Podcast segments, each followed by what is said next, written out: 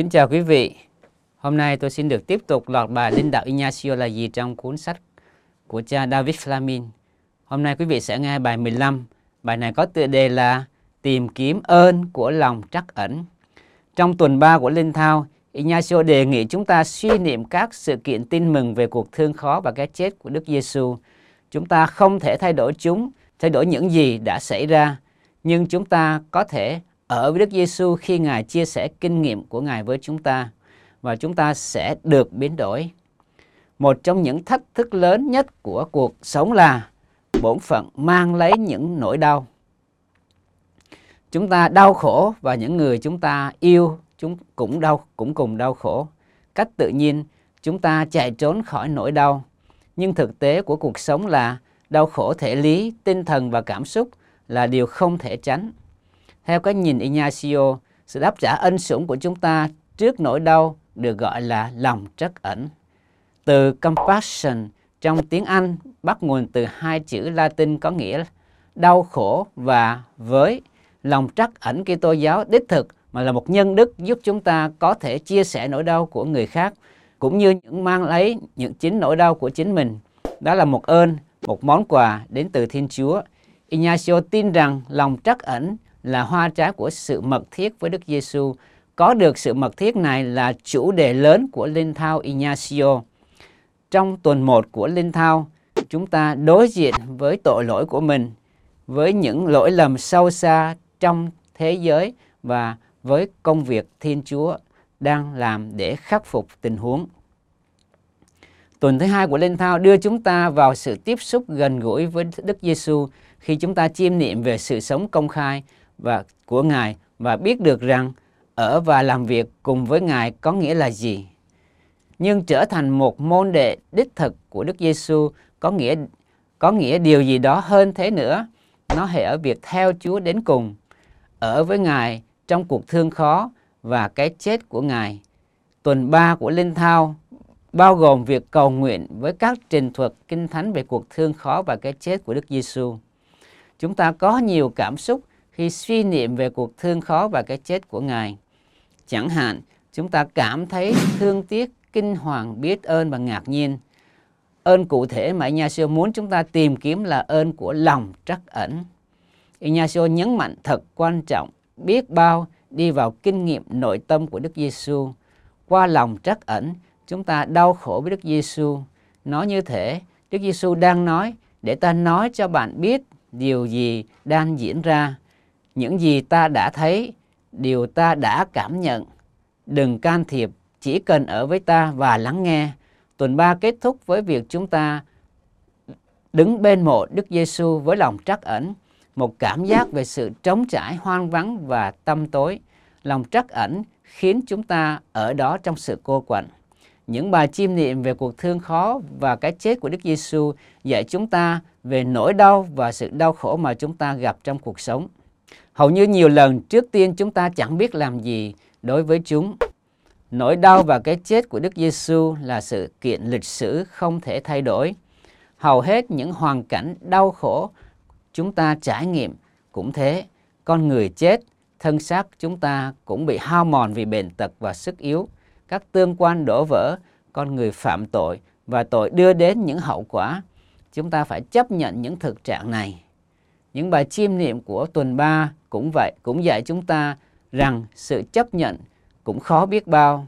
Khi không thể thay đổi một hoàn cảnh, chúng ta thường bị cám dỗ chạy trốn. Chúng ta có thể bỏ đi theo đúng nghĩa đen. Chúng ta quá bận rộn để ngồi bên cạnh người bạn đang đau khổ hoặc chúng ta chạy trốn về phương diện cảm xúc. Chúng ta cố chấp nhận, cố chấp và giữ khoảng cách về cảm xúc chúng ta cũng có thể phản ứng trước các trình thuật kinh thánh về cuộc thương khó và cái chết của Đức Giêsu theo cách này. Chúng mô tả điều gì đó kinh hoàng và đau đớn khủng khiếp. Vâng, chúng ta có thể tự vệ trước nỗi đau. Chúng ta biết câu chuyện của cuộc thương khó. Ignacio muốn chúng ta kinh nghiệm cuộc thương khó như một điều gì đó mới mẻ và ngay hôm nay chúng ta học biết đau khổ với Đức Giêsu và từ đó học biết đau khổ với tha nhân trong cuộc sống của chúng ta. Chung cuộc, chúng ta biết rằng lòng trắc ẩn Ignacio cách thiết yếu là sự hiện diện yêu thương của chúng ta. Chúng ta chẳng có thể làm được gì. Chúng ta chỉ nói được vài câu nhưng chúng ta có thể hiện diện ở đó. Chiều kích khác của lòng trắc ẩn là sự chia sẻ trong niềm vui sau tuần 3 lên thao là các bài chiêm niệm về các trình thuật tin mừng Đức Giêsu phục sinh trong tuần 4. Theo sau nỗi đau và cuộc thương khó của Đức Giêsu là niềm vui chiến thắng phục sinh của Ngài. Tất cả dường như bị tan biến vào thứ sáu tuần thánh khi chúng ta đứng bên ngôi mộ của Đức Giêsu, nhưng giờ đây là ngôi mộ trống và Đức Giêsu phục sinh đang sống. Chúng ta vui mừng bởi vì Đức Giêsu phục sinh đang hiện diện với chúng ta. Chúng ta được an ủi không phải vì Đức Giêsu làm phép lạ và giải phóng mọi cực nhọc hoặc nỗi đau của chúng ta đang đối diện, nhưng bởi vì giờ đây Ngài đau khổ với chúng ta như khi chúng ta học biết đau khổ với Ngài, lòng trắc ẩn cũng làm cho chúng ta mở ra với sự tha thứ của Thiên Chúa. Ignacio yêu cầu các thao viên nài xin ơn đau đớn, buồn sầu và nước mắt khi chiêm ngắm cuộc đời, cuộc thương khó của Đức Giêsu. Hình thức trắc ẩn này giúp chúng ta nhạy bén với những cách thức trong đó chúng ta đã không sống yêu thương. Càng nhạy bén hơn với tình yêu của Thiên Chúa, chúng ta càng sẵn sàng đón nhận ơn tha thứ. Trong phần đầu của cuốn sách này, chúng ta đã thấy làm thế nào trình thuật tin mừng về bữa ăn của Đức Giêsu tại nhà ông Simon Pharisee biểu lộ sự tha thứ vô biên của Thiên Chúa. Chúng ta hãy suy niệm về câu chuyện này, nhưng lần này như là câu chuyện về lòng trắc ẩn. Một người phụ nữ tội lỗi, một cô gái mại dâm đến gặp Đức Giêsu khi Ngài đang ngồi ở bàn ăn và lấy nước mắt mình mà rửa chân cho Ngài, rồi lấy tóc mình mà lau và hôn chân Ngài và lấy dầu thơm sức vào chân của Chúa. Khi ông Simon và những người khác cùng bàn cảm thấy khó chịu trước cảnh trước cảnh tượng này, Đức Giêsu đã biến giây phút này thành khoảnh khắc của giáo huấn. Ngài kể về câu chuyện một người cho vay tiền, tha nợ cho hai người kia. Một người nợ chủ số tiền lương của 500 ngày công, còn người kia mắc nợ số tiền lương của 50 ngày công. Rồi Ngài hỏi, ai sẽ là người mến nợ, chủ nợ mình nhiều hơn? Ông Simon trả lời, cái được tha nợ nhiều hơn. Đức Giêsu đưa ra một bài học. Người phụ nữ tội lỗi đã yêu mến Đức Giêsu nhiều bởi chị ta đã thấy được tội lỗi lớn lao của mình. Cô diễn tả tình yêu dành cho Đức Giêsu không phải bằng lời nói nhưng bằng hành động. Những hành động biết nói. Chúa Giêsu tha tội cho chị bởi vì chị đã chứng tỏ tình yêu lớn lao của mình. Cũng như người phụ nữ tội lỗi, chúng ta cảm thấy an toàn vì chúng ta ở trong sự hiện diện của Đức Giêsu. Lòng trắc ẩn khiến chúng ta ở với Ngài và vì thế chúng ta cũng hiểu rằng lòng trắc ẩn của Ngài trong việc ở với chúng ta.